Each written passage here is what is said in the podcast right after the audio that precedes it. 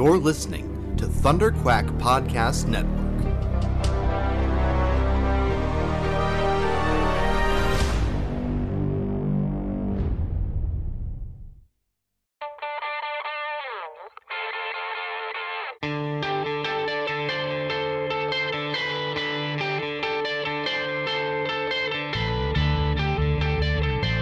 Hi, this is J.M. DeMatteis, and you're listening to the Epic Marvel Podcast.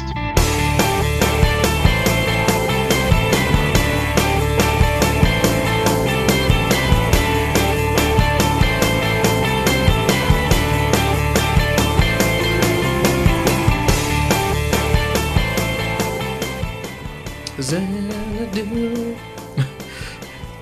Hello, and welcome to the Epic Marvel Movie Podcast. I am Steve Ferguson. Interestingly enough, I am Douglas Ferguson. How's it going, Doug? Good. Excellent. Yeah, and as I said, very decisively. We it's been a while since we've been able to come to record here, but I want to say not even a week ago, you had a B movie night. I did. This is an ongoing tradition. Actually, I just thought back years. I want to say circa 2005, but I'm not even the originator. Do you remember who the originator was? Who did the first B movie night? And I just sort of carried the torch. I don't know who. Ian Jones. It was Ian Jones because he wanted to show us how bad the movie Decoys was. So we made a night of it. That's right. Decoys is a Canadian species, we'll say. That's very generous, but yes, it's a Canadian version of Species. Yeah. Well, there's a lot more snow in it. Yeah, well, that's for sure. And a lot less good in it. Yeah. Well, you know what? Species, to be fair, not a great film, but it was definitely better. There was a little more logic to it than Decoys. But they made a Decoys 2, actually. Oh, they made a Species 2 and 3, I think. Definitely a 2. I don't know about 3, but I wouldn't be surprised. Did we watch Species at this most recent B movie night? I don't know the answer. No, the answer is no. No, we started off with War of the Monsters, mm-hmm. which is Gamera versus Barugan. And then we watched. Well, actually, we finished the night with Dead Heat. Yeah, I'm just kind of burying the lead a little bit here. Coincidentally, with Joe Piscopo, mm-hmm. who had a guest starring role in one episode of Star Trek: The Next Generation, because everything leads back to Star Trek, apparently. Yes, he played the comedian who was trying to teach Data humor in season 2. That Regis O'Connor. Mm-hmm. Which objectively is a bad episode. It's not good. No. It's not without any redeeming qualities, but, the comedy stuff really doesn't land. But do you know who else was in Dead Heat? I didn't watch the whole thing, but I saw that Robert Picardo was in Dead Heat as well. He sure was. Yeah. And he had a mustache. But still bald. He was still... Yeah, so he's been bald for a long time. Yeah. It just seems like that's his thing. We also watched a couple short films, local films that were done for a film festival I participated in called Crazy Eights, and that was a load of fun. But that's not what we are talking about today. We're talking about the third feature, the middle feature of the night. This is the one that I deemed the centerpiece of the B movie night. That's right. It was. I was kind of stretching it to call a B movie, to be honest, because it's not really. Because it was made with a budget and theatrical release and all that kind of stuff. Yeah, it was supposed to be a hit. Yes, they made it to be a big hit. Yes, because it had Olivia Newton-John and Gene Kelly, yeah. and the guy from The Warriors, Michael Beck. Yes, Michael Beck. Yeah. Who, actually, you put it so succinctly on the night of about Michael Beck's career. Do you remember what you said? Yes, yeah. That's right. It was, he got it started with The Warriors and so got it on the right path, and then Xanadu completely derailed it. Now, that being said, he has had a lot of work, but I mean, like, no. It honestly looked like that he was going to be, an up-and-comer A-lister and stuff, and down she went. A lot of people went down with Xanadu. Olivia Newton-John, was she acting much after that, or did she just kind of stick with music? Based on what I saw, it was both. Like there, okay, she did stick with both. Okay, yeah. Gene Kelly though didn't do any more movies after that. He did 3 more appearances on TV. Not that Gene Kelly lives or dies by Xanadu, because he just, at that point it was sort of like a little footnote into what is a very respectable career. And according to IMDb trivia, the reason why he took the role really in the first place was it was a short drive from his house. According to IMDb. But I believe it. I mean, IMDb, they filled in that area. They're usually right about things. I don't imagine they post a lot of false information. They want to be trustworthy. Yeah, absolutely. So Xanadu was supposed to be a big hit. By the looks of it, actually, it didn't have a huge budget. It did make its budget back, so it wasn't like a huge flop. But I think it was widely understood to be not a good movie. No, I think in part it did suffer from a couple deficiencies. In that, first off, it dated itself really quickly, especially because it came out in, what was it, 81? 80. Mm-hmm. And already disco was starting to become a very controversial sort of thing. It was stupidly controversial. We talked about this on our other podcast, the Music A to Z podcast, when we did a Bee Gees episode about the night disco died, and there was the arena, and they were burning albums. And at the time, I was just like, look, if some people want to enjoy disco, just let them enjoy disco. It seemed like a ridiculous display of anger towards a genre of music. We weren't there. Yeah, so it's really hard to understand what the cultural mindset was. But yeah, in hindsight, it all seems a bit silly. Yeah. So I mean, that was a part of it. And I think as well, they were really, really trying to build it. If you watch the trailer, it's Olivia Newton-John, star of Grease. Oh, it's Gene Kelly, the Hollywood legend. It's Michael Beck, star of The Warriors, and Warriors was a. It wasn't like a massive, huge blockbuster film, but it was extremely well respected. And I mean, to this day, it has tremendous cult status. But I mean, it wasn't Star Wars by any stretch, but it was a very well respected film. Have you seen The Warriors? I have seen The Warriors. I actually like it a lot. I like it, but it's a little more rudimentary than you'd expect. Oh yeah, sure. It's it's very straightforward. Of let's get home. Yeah. and the journey's kind of fun, but it's this is very there. It's very, very. Yeah, I like point A to point B. I like the allegorical aspect of it, though. Taking a Greek legend and then transcribing it to a near future dystopia, right?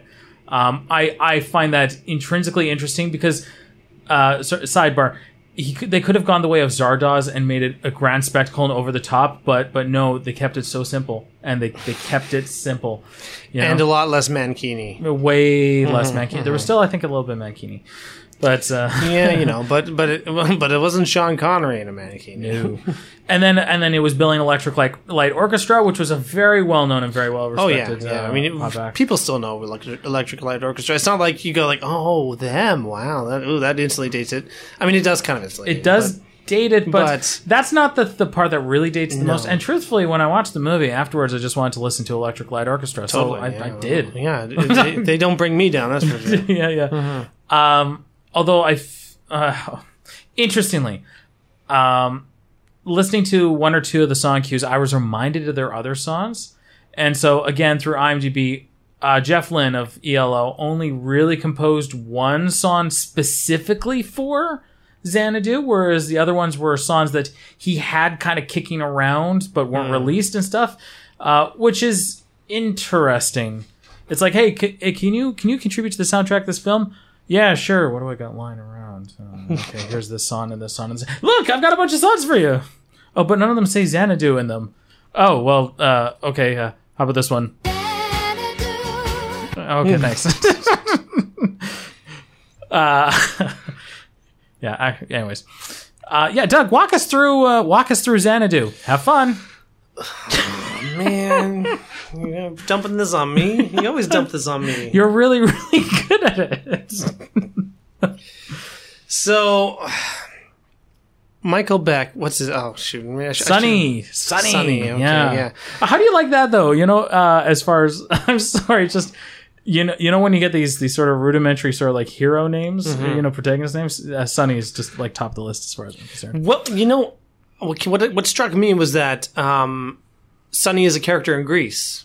Yes, and there was I played Sonny when I did Grease the play, and Danny's a character in Grease as well. And was there Danny in the? Yeah, it was Gene Kelly's character was Danny. Oh right, okay. Yeah. Yeah, see, as you see, not a lot sticks. No, that's fair. But yes, Sonny, he's an artist.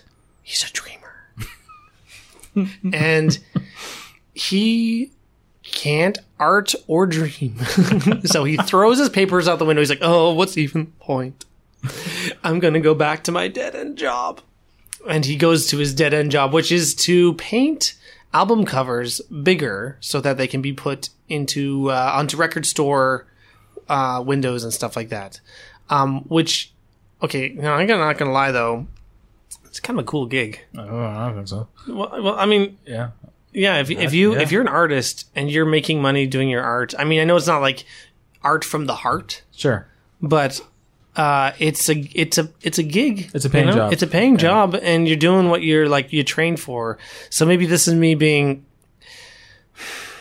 Maybe this is just me like taking issue with one of the the core premises of the film. He's like, oh, it's such a lousy, stupid job. I'm like, hey, dude, you're not like flipping burgers or making people's coffee. Not that there's anything wrong with that. I make people's coffee, but like. But like, it's not a dead end job. It's a legitimate gig. You know, I think it's respectable. And you know, and here's the thing. It's not like when you have a job like that, you can't do anything else. No, you can't. You can still do art on the side and then start working. Okay, this is just me instantly tearing apart a part of the film. It's just like, but honestly, like, you don't have to quit your job to keep doing your art. Mm. You know, like you can.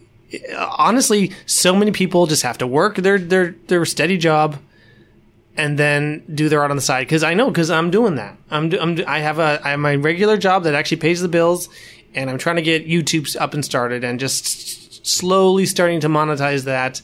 And you know, that's just how it is, and I feel okay with it. And I feel like that's just the normal trajectory when you're trying to make it as an artist. That's just how it is, you know? Mm-hmm. But anyways, the thing is, maybe I'd have more sympathy for him if he wasn't so whiny about it. Like, he's really whiny about it. He's like, oh, you know, it's stupid job. I don't know. Okay. Anyway. So, he's going down this, road, and then there's this thing from outer space that comes down, and it's a beam of light, and it's Olivia Newton-John on roller skates. Yep. And she goes right up to him and smooches him, and then she leaves. Zoom. And he's like, "What? Come back." Whoa. And she's like, "No, bye." Ha ha ha. Giggle. And he's like, "Well, that was weird. I just got kissed by a stranger." Oh, right in the mic. That sounds super gross. And how does it lead to him running into Danny, the beach bum? Danny's playing his clarinet on the beach, incorrectly, I might add. Mm-hmm, but yeah, he's giving it his all. No notes on how to do that right, but he's playing his clarinet, and then Sonny's like, "Hey, what's going on?" And Danny's like, "Hey," and I don't remember how they even get on the subject about opening up a place. And oh, that's later when Danny's hanging up, or sorry, Sonny is hanging up one of his billboards, and then he runs into Danny again, and Danny's like, right. "Hey, I just bought this Glenn Miller album. Let's hear it at my mansion." Glenn Miller. I haven't ever listened to Glenn Miller. The only thing I know Glenn Miller from, and Steve's going to know exactly what I'm talking about, is him being referenced in Red Dwarf, probably from Rimmer's record collection. The reference specifically was in the episode DNA. There's a ship approaching the Red Dwarf that they think is an alien vessel. And they say it was probably aliens. And Rumor says, oh, they're probably going to return Glenn Miller. And then he comes over the loudspeaker. Oh, okay. Comes over the loudspeaker. We don't want him. Go away. Oh, okay. That's the reference. Okay. Yeah. You know, that's right. It's the James Last was the one from Rumor's record collection. That's right. Actually, interesting enough, I looked it up. Glenn Miller really did vanish. He and the plane he was in, they vanished over the English Channel. Really? Yeah, oh, wow. They truthfully, they probably crashed. That's just my feeling. So you don't think it was the aliens? I don't think they were kidnapped by aliens. We don't want him. Go away. Geez. Although apparently Glenn Miller was a really, really talented guy. But I haven't listened to any of his music, so I can't judge. Yeah. But you know, actually, the fact that he wasn't in Rimmer's record collection, there you go, actually makes me think that he might have made some pretty good stuff. Sorry, James Last. So yeah, basically, they talk at the mansion and Danny's like, oh, you know, I want to do stuff. I mean, it used to be something. And then, and then he dances with a ghost from his past. And, you know, the thing is, the plot's so thin. It is super thin. Because there's just so much padding. Mm-hmm. You know, like musicals inherently, the songs interrupt the plot to happen. Mm-hmm. And maybe if it's a really smart musical, they'll like use those songs as like character development, i.e., like Part of Your World from Little Mermaid. That's a character development song. That's like an understanding of what it makes Ariel tick and what she wants out of life. Also, Sweet Transvestite from Rocky Horror Picture Show. That's a character song. That is the introduction of Dr. Frankenfurter. No, you know, actually, you know, Rocky Horror Picture Show.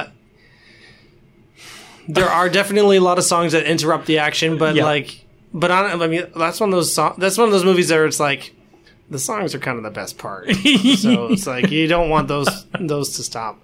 So anyway, that's the thing because then at this point, what is the plot? The plot is basically they start working towards making the club. Yeah. And Kira, the muse, she just comes in and out of their lives. Yeah. And he loves her. And then he gets despondent when she reveals she's a muse and leaves. Then he goes to get her from this extra dimension where Zeus lives. That's the true story. And then he pulls her out, and then they open the club, and then they have a huge dance sequence at the end. And that's it. That's the movie. Spoiler alert, dude. Folks, let me know in the comments right now if you were really... No, you know what? It doesn't even matter if it's a spoiler, because, like you know how the movie's going to end. It's it's in the trailer, actually. Yeah, it is. You know, like some of the final shots are in the trailer. I honestly thought... Because I've been wanting to watch Xanadu for years. I don't know why. And that's a weird sentence to say. But like, I think it's just like a morbid curiosity thing. This movie did have the balls to... call itself Xanadu, so I was inherently fascinated with it, but I thought the majority of the movie was going to take place in a roller rink. Like, you know, that was just kind of something they just come back to, and that it was going to be like it is the main centerpiece of the film, but I thought like in a setting-wise, it would be in there a lot more. No, yeah, just the climax, essentially, which, you know, honestly, it doesn't feel like a climax. What it feels like is just a big end musical number, because holy cow, just like Muppets Take Manhattan. Oh, yeah. That's how Muppets Take Manhattan ended. In a big musical number. Oh, interesting. And then just ended. Yeah. Yeah.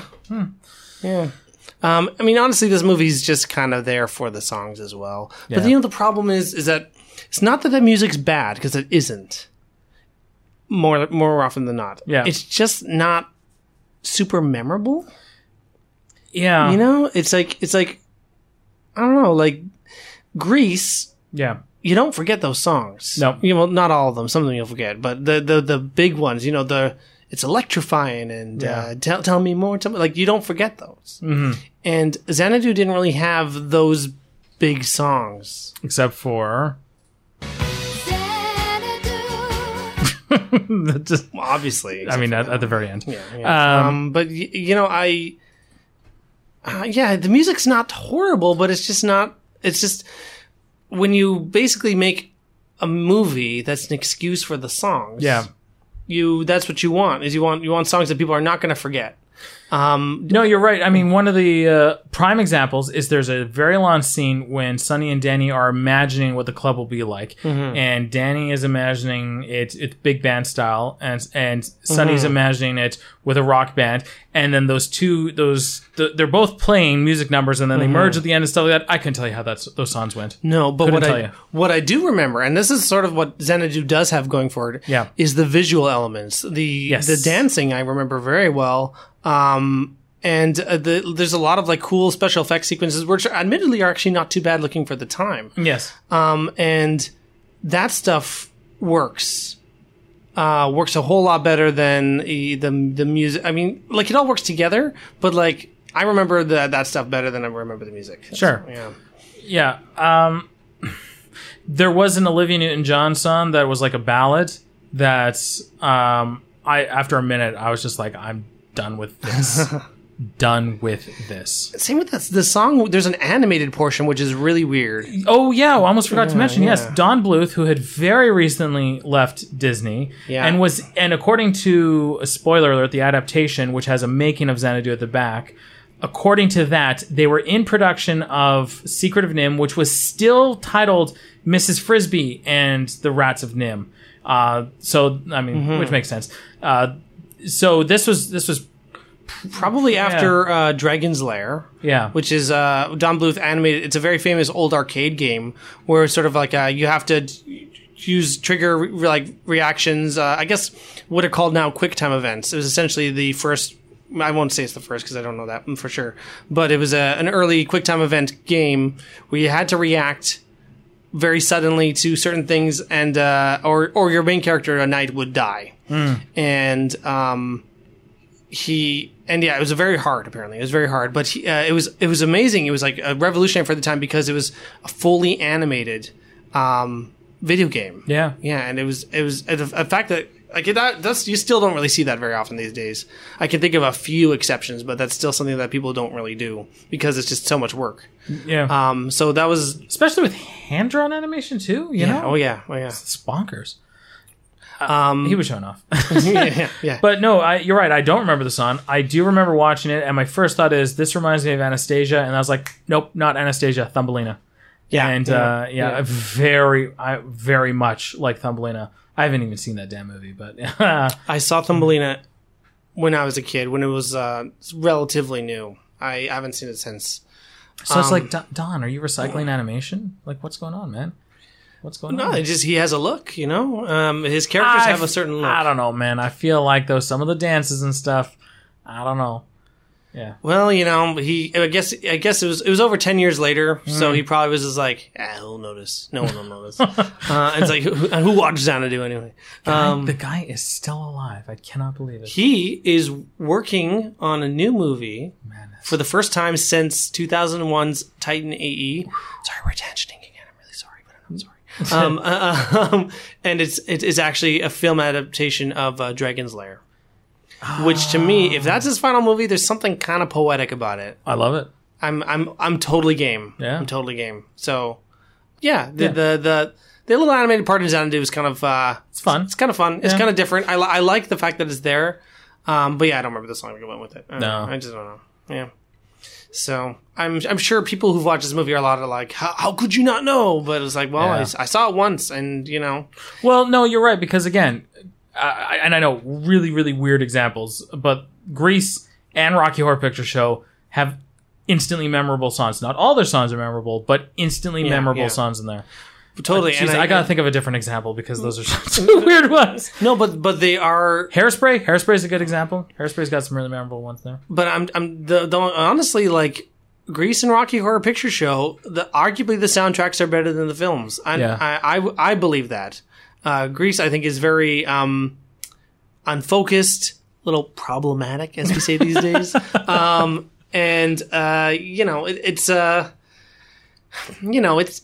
okay. It's clearly spoke to a generation, but I think a lot of that's because of the music. Mm-hmm. And Rocky Horror Picture Show is just so weird, and the music is just really like. Makes this ridiculous story palatable, I think. So, I think that you know, Xanadu had so little actual plot and story. The movie had, the music had to be good to compensate. And yeah. it was fine, but it wasn't like, I feel like we're retreading the same territory. Yeah. So yeah, I do appreciate the fact that the Electric Light Orchestra songs were unmistakably them. Yes. Sometimes I do watch movies where it says, soundtrack by Yo La Tengo. And then I forget, I forgot this movie was, the soundtrack was by Yo La Tengo. I forgot about that. I didn't notice. Although you could argue that there's merits to that as well, and that they're very adaptable and they're just serving the project well, I guess. But I don't know. I liked the fact that, I could hear the songs and I knew which ones were the ELO songs, because ELO just stands out as punchy stuff, it's great. Mr. Blue Sky. I mean, I wouldn't hire ELO and want them to not sound like ELO. Exactly, right. So, exactly. Yeah. No, because you sound a little more orchestric. Remember, Oscar. Mm-hmm. Oh, you want the Oscar. Oscar.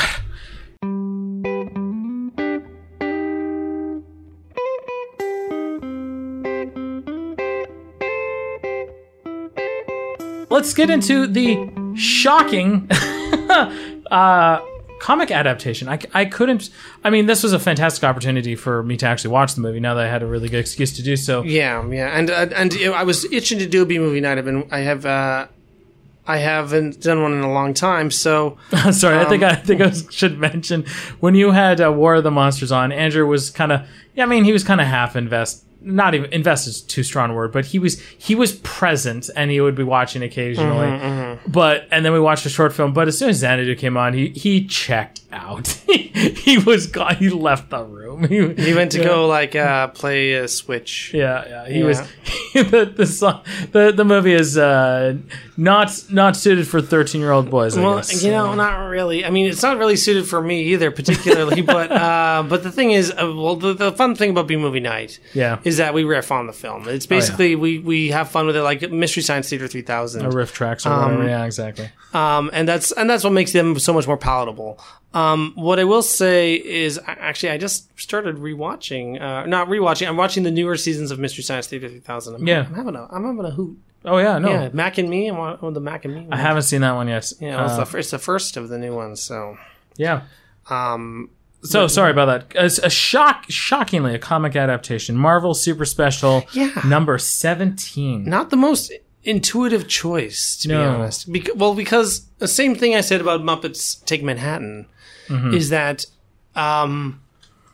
this is a musical. And how do you translate music into a comic? Yeah. And I don't know. I still don't necessarily have an answer for you. Yeah. This one even more so is strange because it's also a dance movie. And how do you translate dance into a comic? Now, Muppets Take Manhattan tried. They tried to incorporate, and sometimes were successful and sometimes it was awkward. But this one, they didn't. I feel that... they kind of went for a bit of a different artistic aesthetic, which I'll get into in a bit. But the hubris, I want to say, the moxie, the chutzpah of trying to make a musical that's focused around dance into comic adaptation is very bizarre. What gave me some hope going into this is that the script is by J.M. DeMatteis. Yes, I noticed that.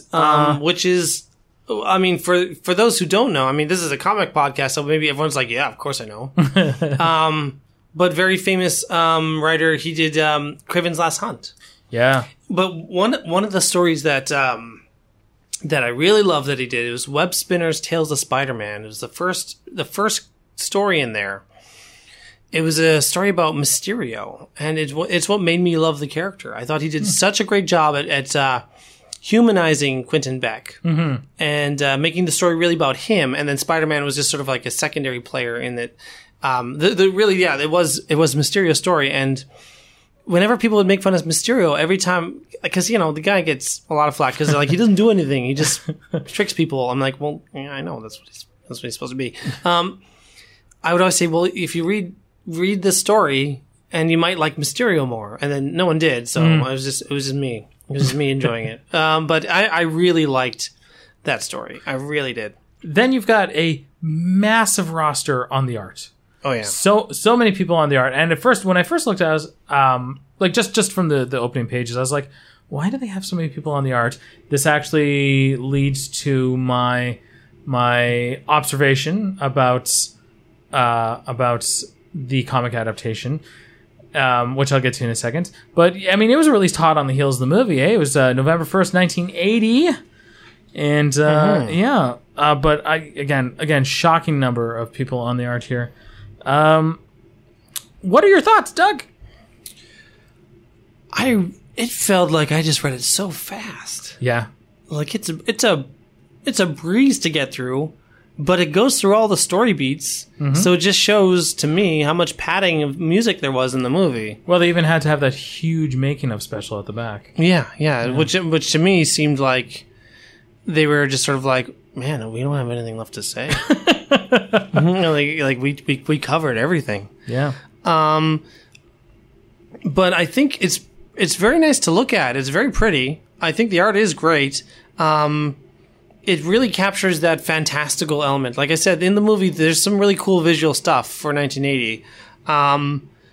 And they embraced that in this. And I think that was a good choice because, I mean, really, what else could they do? They couldn't capture the dance. They couldn't capture the music. So to embrace that neon, otherworldly aesthetic was really the way to go, and I think they did a good job of that. And I think as a result of the fact that the songs are removed more or less, it moves a much quicker pace. It's just a lot easier to swallow than the film. Mm-hmm. The film, I'm just like, man, it's still going. I'm like, there's still this final number. It was only like 90 minutes, though. Right? No, yeah, it wasn't long. It was not 90 minutes. But it felt like it wasn't going to end. Mm-hmm. Like, especially like they were finally in the roller rink. Xanadu opened, and they're like doing these different dance numbers. If you don't like how they're dancing or the music that they're playing to, you got nothing. You got nothing. But this, they go through all the story beats, and it's fine. It's not exciting. Yeah. Because the story's not exciting. But they do their best. They really do. So, yeah, I guess that's my main thought. What about you? So, first off, the sketches at the beginning, at the very, very beginning, I love that stuff. As somebody who honestly cannot draw. like, honestly, I'm just not brained that way. Seeing dance and movement sketched and plotted. I love seeing that stuff. I think it's really cool. I gotta say, I'm really disappointed by the actual front cover. Oh yeah, because it's just stills of the movie, and they're not like great quality stills. It's too dark too for a colorful story. Yeah, and it's dark, and with the font and stuff like that, it almost looks like more Conan. Yeah, which is interesting because like there's sort of a. There's an inside. I don't know what this cover is exactly, but there's one of them drawn. The character's drawn, and it's a lot brighter, and everyone looks happy, and they're dancing. It actually looks like it reminds me of like old school musical, like Oklahoma or something. Actually, I'd say so. It doesn't. It doesn't capture that fantastical element, but it looks fun and it's bright, and I feel like it better represents what's actually inside the comic. Yeah. There was a sign that did bother me fairly early on. It was kind of like another still. And it was the two of them in front of the club, but they were blue screened. And in the context of film, okay.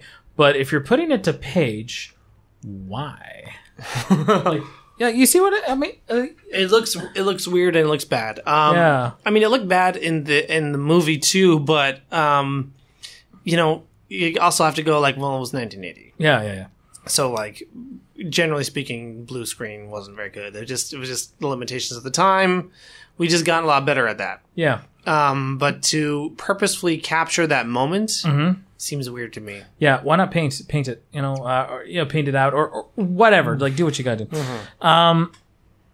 Okay. So here is kind of my thought towards the art aesthetic here and why there's so many people on art, because you can't capture the music. And because you can't capture the dance, I feel what they did instead was they showed different kinds of art. The art styles change, not drastically, but they change as the story progresses. At first, it looks very kind of, you know, comic booky, but by page 17, it looks like pastels. And as it progresses, the art takes on subtly different tones and different sharpness and the coloration and the art blendings. And I think that was done purposely, to be honest, to engage the reader a little more, to keep the person a little more invested, because they needed an art aesthetic spectacle and they weren't going to get it any other way. So why not engage them by playing around with the art a little more? You know what I mean? That being said as well, there's a little cynical part of my brain is like, or, you know, maybe they were just really running under deadline and they hired on like a ton of artists to finish it up in a week. But, you know, I can neither confirm or deny either thing. Yeah, you know, hard to say. I mean, I'd love to be optimistic and say like, oh yeah, there's so much intent behind every panel. But at the same time, you know, it is a job with deadlines and a bottom line. So yeah. But it wasn't disjointed either, right? Yeah. So I mean, I liked it. It was enough that I noticed as I was reading through it. Yeah. Okay. In particular, the art on pages 27 and 28, I felt was a deliberate attempt to replace a song instead with something visually interesting. So there's a lot of these little things going on to be visually interesting. To make up for that lack of motion and the lack of auditory stimulation there. Sometimes, though, the characterizations can be a little ho-hum. Sonny, in particular, the way his face is drawn, and I get it. Michael Beck, he's got kind of an angular face, but sometimes he looks really old. Well, you know, though, I feel like they captured him the best out of the three main characters. Sure. Like, as far as like actually capturing his likeness, I felt they didn't really capture Gene Kelly. And Olivia Newton-John, she just kind of looks like just a big grinning plastic figure a lot of the time, you know? Yes. Like, just grinning in every frame, you know, which I guess she kind of was in the movie too. So sure. She was a big grinner, that one. Yeah.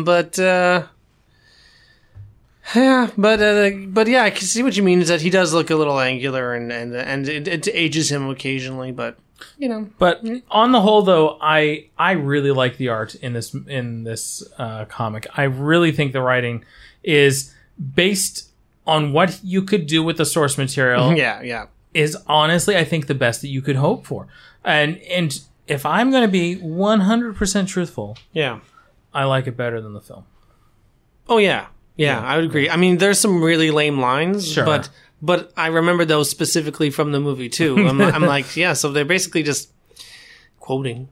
You know, you can't really hold the comic responsible for the things that don't work in it, because I do feel like it was kind of like the best they could do. It is almost, this is pretty much as good a comic adaptation of Xanadu as you're going to get. Yeah. So, the ending is fairly good, all things considered, because they had, again, the unenviable task of transforming a huge musical dance sequence into an ending for a comic. And so it's just like, okay, well, what are we going to do? So instead they focused more on the personal interplay, in that they really emphasized that she could only be with him for a moment more, and what that drawn out moment felt like. And she's with him. She's able to come with him. They're transported into the club and they spend a moment, and then she's gone. And so instead of this really long and admittedly really good dance sequence, instead, we have this personal connection. This Sonny is making the world. He's making forever out of the moments. He and And the, you got to capture that succinctly, because you can't draw it out, because then it's not a moment anymore. Then it's like 4 pages. So she really is only with him for a moment more, but that's enough for him to feel vindicated and to be caught up in it. It is a little I am a little like kind of scratching my head over this waitress who apparently just happens to look just like her, who's pushed kind of in his way. Because I'm like, I don't know. I mean, I get it. There's a part of you that's just like, oh great, now he can have a woman that looks just like her. And then it's like, okay, wait, that's kind of weird now, actually. Yeah. Once you start to sort of say it out loud, it's like, oh, okay. So what if she doesn't want to date him? Maybe, yeah. Truthfully, I think a more poignant ending would be he'd be sad to see her go, but none of this mopey stuff. He'd just. He'd sigh, and then he would kind of look around at the club. And that would make sense, because she's supposed to be a muse. Yeah. She's supposed to inspire, and then he can look around and see that she actually did her job, and he's like, well, look what I've accomplished. I never thought I could be a business owner, but here I am. Yeah, the hero doesn't have to get the girl at the end, even if it's a different girl. You don't have to. The journey doesn't have to lead with or leave with a woman. The journey could be the fulfillment of something that he didn't think he could ever do. Interesting enough, though, I mean, like, this doesn't end with him like being a successful painter. You know what I mean? Or like finding inspiration to paint a magnum opus. No, it ends with him becoming a business owner, which is I don't know whether I like that or not, truthfully, but it's interesting. It's an interesting sort of twist. It's just like, because you've restored an old club, you've made something new and fantastic. You've brought joy to an old man who for 35 years was lost, and all these people have come, and it's a success, and it's yours, and you should own that. Well, that's the problem, is that there isn't that level of exploration, because the movie doesn't focus on that. It focuses on the whimsy and like, oh, look, I'm a muse, and watch me roller skate and watch me dance. And when it could have tried to establish that you can find success in ways that you don't expect. Yeah. You know, like things, like just, cause I think that's a very relatable issue that people go with, you know, like I could kind of connect with that. It's like, oh yeah, you know, like, you know, maybe I had these certain dreams when I was a little bit younger, but maybe life won't actually take me down that road. Maybe when I actually try and put my, you know, he'd quit his job to try and pursue art, and then he found like he could not find the inspiration, but he did find success in other ways. And I think that, you know, I think that that's just a very relatable story, that it would have been cool if they were able to explore that, but the movie didn't focus on that. So as such, you know, did the movie end with this waitress thing? I even can't remember that. Yeah, it did. Okay, so it is the same thing. Okay, it wasn't a creative liberty. I just couldn't remember. As far as I was concerned, once she was taken up into space, that was it. That was the end of the movie. I'm like, all right, cool. Yeah. Actually, it might have been better that way. If it ended right there, could have. Truthfully, another thing I actually really like about the comic, again, isn't actually about the comic, but there's so much excitement with the making of feature at the back. Mm-hmm. You know, like, these are people who are, you know, they're promoting a movie. You know, they're promoting a movie, but the way they're talking about the people involved and the effects used and all this sort of stuff, it's an exciting thing. You know, it's also people who believed in the project, I assume, and I actually kind of like that. It's not a very it does kind of have some technical stuff to it, but it's not like, and then they did this and this and this. But there's an energy to it which.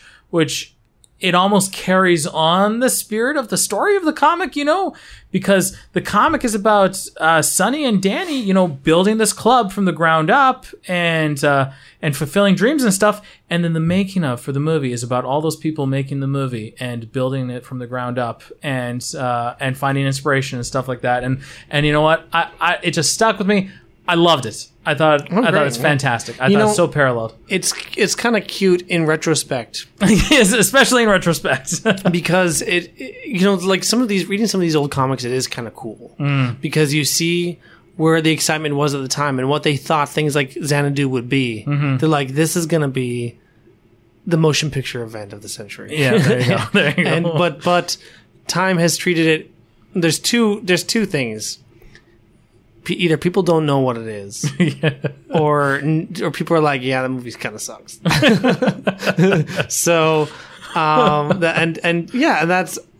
I think it's kind of cool to get a glimpse of just what in these people's view what the future held. Yeah, for Xanadu. Yeah, it's real quaint. Question time, Doug. Would you have called it something else? The movie? I personally feel like the title of the film does it a bit of a disservice because the title is a bit exotic, but in like a gaudy, you know, like Xanadu, you know. I expect to hear like again, Conan the Barbarian on the mountaintop, Xanadu, yelling, and his horse comes trotting up. To hell with you, Xanadu. You know, would you have called it something else? You know, it's weird because like I mean, maybe not. Maybe like it just needed to be the boldest expression it could be. You know, like the movie.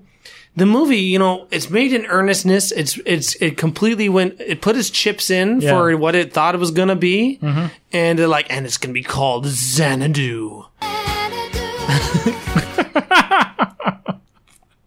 And there you go, bada bing, bada boom, bada bang. And you know, it's like, I don't know. To me, it feels right. Mm. You know, I guess, you know, the thing is they call the club Xanadu, and you know, it's just part of, I don't know, it's just like almost like they built the story around the name. Yeah, so it's almost like, well, I mean, what else would you call it? Yeah. You know, what else? Actually, truthfully, I think I have a better name for it. What's that? Rollerball. Okay, so anyway. Well, you know, if you do want to watch that movie, they're like, I really want to see a movie in a roller arena. Rollerball is the way to go. So there we go. Right. We talked about a couple possibilities last time before enthusiastically settling on Xanadu. Do you remember any of them that you were thinking of doing? I meant to bring my list. I kept the list. We could do either Howard the Duck. Or do we want to go down a better route? Look, we could do Close Encounters of the Third Kind. Yeah, that's true. You know, like you know, we don't need to go down the B movie route every time. No, actually, you know what? Yeah, no. It hasn't been that long since I've seen Close Encounters because I showed it to Andrew, who actually strangely really liked it. Cool. It's the atmosphere, man. But I'm very curious as to what the comic adaptation would look like. You know, Spielberg, he does really set a tone of wonder. Yeah. The aliens scare the piss out of me. Yeah, so it's been a few years, so I'm gonna have to rewatch it. Do you have it? No, I had. Where did I gotten it from? I don't remember. I have it on DVD, but it's in storage, so I'm gonna have to. Well, I guess I'll maybe check out Black Dog again. Hell yeah! Yeah, if they don't have Close Encounters, I don't know what they'll have because they had Xanadu, but they didn't have Millennium. No, they didn't. No, I'm sorry. I desperately want to show Andrew Millennium. I haven't watched it in years. I don't think I've seen it. Yeah, at the time, I thought it was mind-blowing, but contemporary reviews kind of are a little hard on it. Mm. Anyways, I guess that's it for us for this episode. Yeah. I'm almost done. The back catalog for Music A to Z podcast. Yeah, I'm getting there. So feel free to check that one out. Well, Steve, you have a new project. If they're in the Vancouver area. Or even not, because the age of internet, folks. I have a radio show now.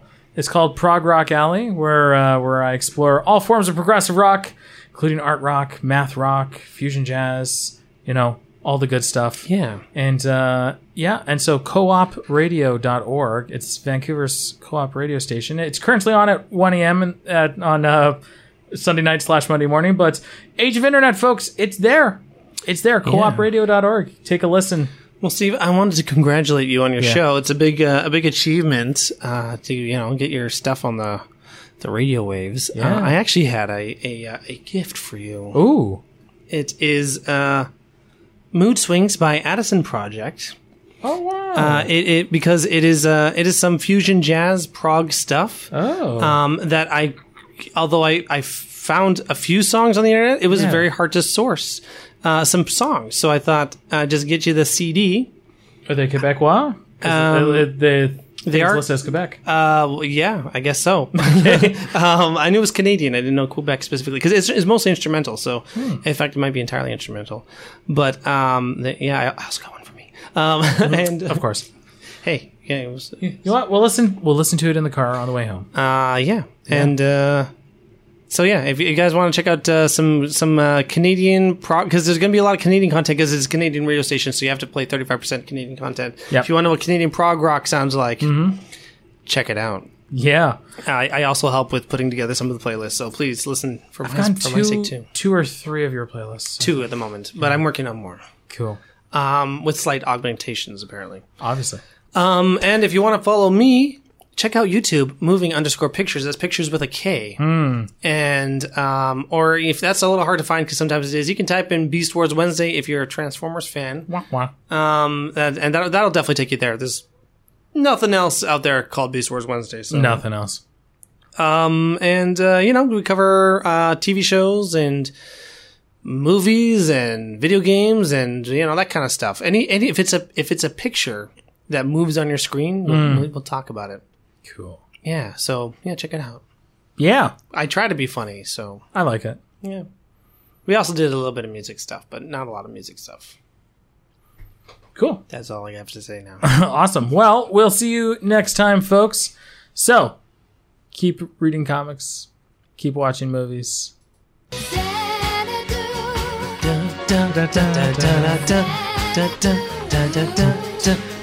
bring me down. Don't bring me down. Mr. Blue Sky.